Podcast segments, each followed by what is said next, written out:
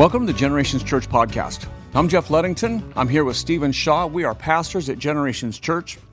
And this Advent season, churches, including our own, will be teaching through the Christmas story. And at Generations, we're taking less of a what happened approach and more of a why did it happen? And we're doing that by looking at the question, who is this? Asking, who is this child that is born in a manger 2,000 years ago? Who is this so weak and helpless is our theme song this year. It's a, uh, written by a man named William Walsham How in the early 1800s. Um, and so this it covers a lot of area biblically. Uh, it, it, asks the question from a hum, human standpoint of who God is, who is this lowly little baby, and then gives the answer, a, d- a divine answer, that he's actually God we want to drive this point home, asking the question, who is this? Why he had to come, and then answering it with, he is God. He has done all this because he loves, he loves first, and it was his sacrifice alone that saves us. This is the most important question we can ask. Yeah, I uh, I, I, love this song. Uh, you picked it out. I had not heard it before, and so there's this question and answer back and forth. Who is this? And then it gives this answer. And so what we're doing um, if I'm being really honest, some of the answers are really deep into the suffering, crucifixion, death, resurrection part of Jesus. And uh, that part is necessary on Sundays. But in this Christmas season, uh, people are kind of prone to the manger scene. And so here's what we're doing uh, we're answering that question who is this, both on Sundays and in podcasts. And so we're kind of setting up this back and forth. Uh, some of the lyrics that we will use, we'll use in a podcast, and then some we're using as kind of a uh, for our Sundays. And what we're doing is taking those lyrics and using them as a jumping off point into Scripture. And so, what verse, what lyrics today are kind of leading this episode? So, this is a, the answer to a previous question. Tis our God, our glorious Savior, who above the starry sky is for us a place preparing where no tear can dim the eye. This is the verse that we're looking at in this podcast. The question is from the previous verse is who is this man of sorrows walking sadly life's hard way, hungry, weary, sighing, weeping over sin and Satan's sway? And what's that answer again? Tis our God, our glorious Savior, Savior, who above the starry sky is for us a place preparing where no tear can dim the eye. So that's really cool stuff here today that we get to talk about. And so let me just kind of just begin with a question. Steven, when you hear this verse, those lyrics, where does it take you in scripture? Like when you hear it, when you sing it, or when you hear it sung, like what is it? Kind of where does it take you in scripture? Well, that's the, one of the best parts about this song, and really any good worship song, is that it is straight from Scripture. And so one yeah. of them is John 14, 1 through 7. I'm going to read the whole thing. Let not your hearts be troubled. Believe in God. Believe also in me. In my Father's house are many rooms. This is Jesus talking, obviously. Uh, if it were not so, would I have told you that I go to prepare a place for you? And if I go and prepare a place for you, I will come again and will take you to myself, that where I am, you may also be. And you know the way to where I am going. Thomas said to him, Lord, we do not know where you are going. How can we know the way? Jesus said to him, I am the way, and the truth, and the life. No one comes to the Father except through me.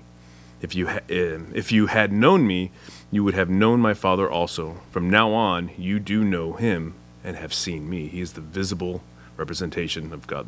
Yeah.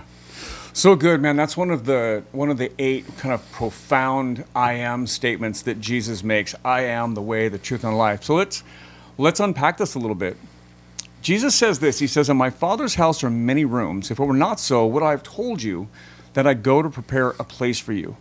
So Jesus here is discussing a promise, something that he has been teaching his disciples. So this isn't the first time he said this, right? Where John 14, for those of you that are unfamiliar with the Gospel of John, uh, the first three years of Jesus' ministry, so from the birth all the way through three years into ministry, is the first like 11 chapters of John. And then the second half of John all focuses in on the final week of Jesus' life. And so John 14, we're in the final week of Jesus' life, that his teaching ministry is almost completed, right? Like he's, he's in the home stretch, right? And he's been discussing this promise to his disciples. And his promise is that eternity is in his hands. he is the savior. He is the very hope of humanity. Any connection from humanity to God is must be has to be through him, right? Oh, yep. And heaven is his domain. Amen. Yeah, this is where I think peop most people get not only Jesus wrong, but heaven wrong. Everyone wants to go to heaven. No one's going to deny that, except they couldn't define heaven. Uh, Heaven isn't a place where we just get to kind of do what we want in pure bliss for eternity. No, heaven is being face to face with the one who made it all possible, Christ. We get to see him, we get to be with him, and that's what makes heaven heaven. And so, if we don't want him here, why would we want to be with him forever? Yeah, I know. There's. I'm gonna. I know I'm gonna take a beating for this, but uh, uh, there's a country song says I, I can't think of it. Like everybody wants to go to heaven, but nobody wants to go now, right?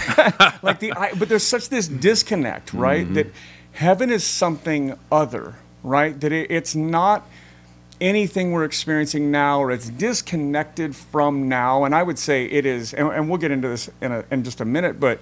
It is very other. Don't get me wrong. There, it, it is different, right? But the idea that it is separate from our worship of Jesus today is false, right? And so uh, Jesus goes on, he says this He says, If I go to prepare a place for you, I will come again and take you to myself, that where I am, you may be also. So I will come again. So Jesus in his earthly ministry is wrapping it up.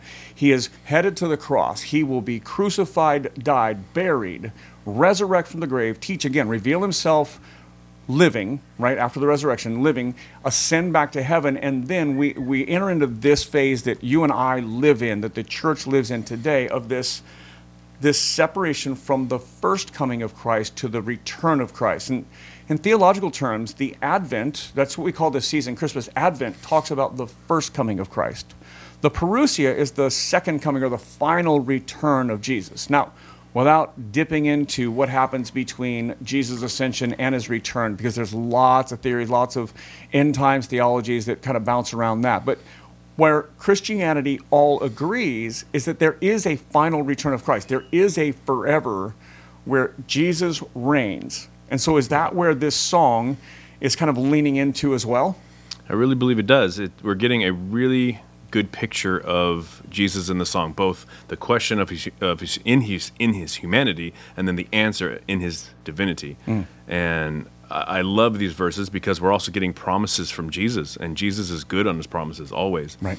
And so the fact that he is going to making a place for us, already already at work for this heavenly eternity with him, um, we know he's good for it. Uh, the last uh, answer to this verse is where no te- tear can dim the eye, and that always makes me think of uh, Revelations 21 4, where he says, He will wipe away every tear from their eyes, and death shall be no more. Neither shall there be mourning, nor crying, nor pain anymore, for the former things have passed away. Part of the answer in this verse is where no tear can dim the eye. It's such a picture of joy, peace, and love from our Savior, looking towards uh, that day when we get to be face to face with Him. Yeah. That, so when we hear that verse, so I hear that verse used a lot, I, and I've used it that way. It's kind of that, hey, things may be hard now, right? Maybe you're sick now, maybe you're in pain now, maybe you just lost a loved one, but then, right? And it kind of pushes us off to eternity. And that's not wrong, but it reminds us of Jesus redeeming everything, right? That Jesus is the answer to all the problems, right? Yeah. To the, the corrupt, sinful, broken, painful world that we live in today, Yeah. right? And so there is a sense of anticipation, but also kind of a, a foretaste now, right? We to experience Jesus now. There's no disconnect between me following Jesus today and me following Jesus and being with Jesus forever. It gets better, right? It is yeah, there's more that Jesus does. He reigns eternally, but it's not like, uh, you know, modern day version. You know, you go forward at a crusade or somebody hands you a track, you say a prayer, you get baptized maybe, and then that's your ticket into eternity. But between now and then, you get to do whatever you want to, right? This is Yep. a something that's inaugurated now. My life with Jesus starts now. It lives as long as I live, and then it, it reigns into eternity. And so, in that idea, kind of as you said, looking towards that day, right, as we anticipate that time where this transitions to that, where the broken world, where we still are in relationship with Jesus, where we're still in the gospel now, anticipates that place where we're fully immersed in Christ, where Christ reigns physically, where sin is removed and no tear can dim the eye. When we look toward that day, Thomas asked this question, right? He's in this moment, he's kind of asking the same questions we are. We're just 2,000 years later, right? And so he asked this question well, how can we know the way? How do, how do we know to get there? Like, you're going somewhere. How do we get there? Right? Now, he doesn't fully put it all together. Jesus hasn't gone to the cross, he hasn't resurrected. That will answer a lot of questions for people. But he asks us, how do we know the how can we know the way? And Jesus answers me, he says, I am the way and the truth and the life.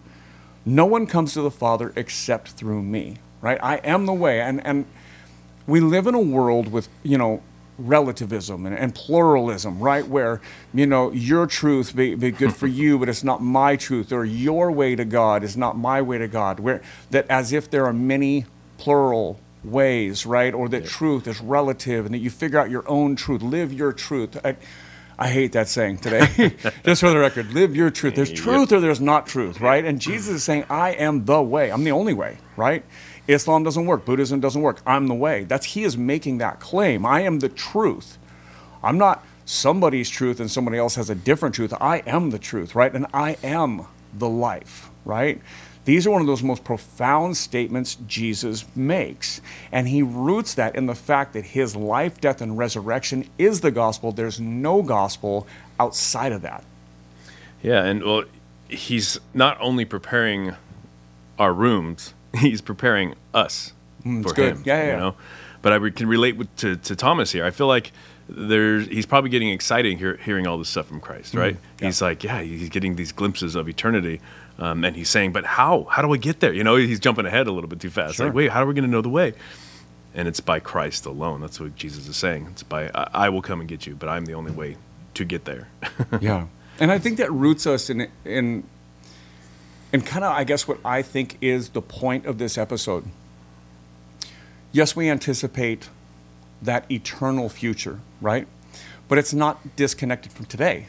Like you and I, are following Jesus today. And if you're listening right now, like the invitation is not to follow Jesus someday or to say a prayer that gets you to Jesus later. It's to walk with Jesus daily. And, and Thomas is asking that. Like, so how do we get there? And Jesus is like, me, I'm it, right? like I'm it now, I'm it then, I'm it, you know, in a thousand years, two thousand years, ten thousand years, whatever close it takes. to me. Stick around, right? Like stay, yeah, stay, stay close to me, right?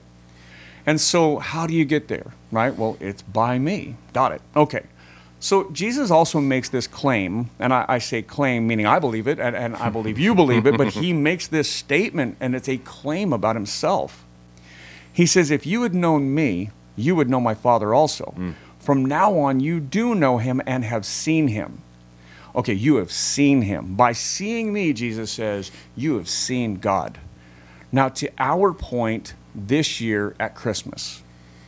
That we often have this manger scene, right, that is cute and it's a bit commercialized. It's a lot cleaner than the real deal was, right? It's, it's neat and tidy and cute, and we all want to, you know, we all wish we could have been there. But it wasn't all that. And, and, it, and it points to a greater narrative, right? And, and it points us to seeing God in Jesus. And, and God the Father, you don't get to see God in the baby Jesus in the manger. Yep. Right?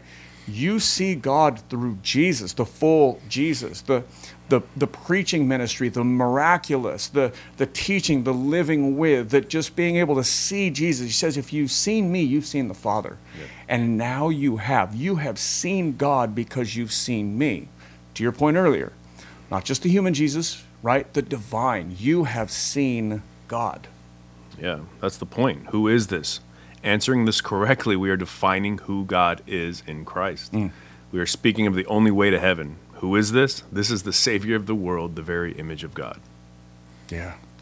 Yeah, you said something, I think it was in last week's episode, like if you get this wrong, you kind of get everything wrong. Like if you miss who Jesus is, you miss the point, right? You miss the gospel, you yep. miss the point. and, and if you miss the gospel and if you miss who Jesus is, you can't live it out well, yep. right? Like if you miss Jesus, you miss everything, yep. right?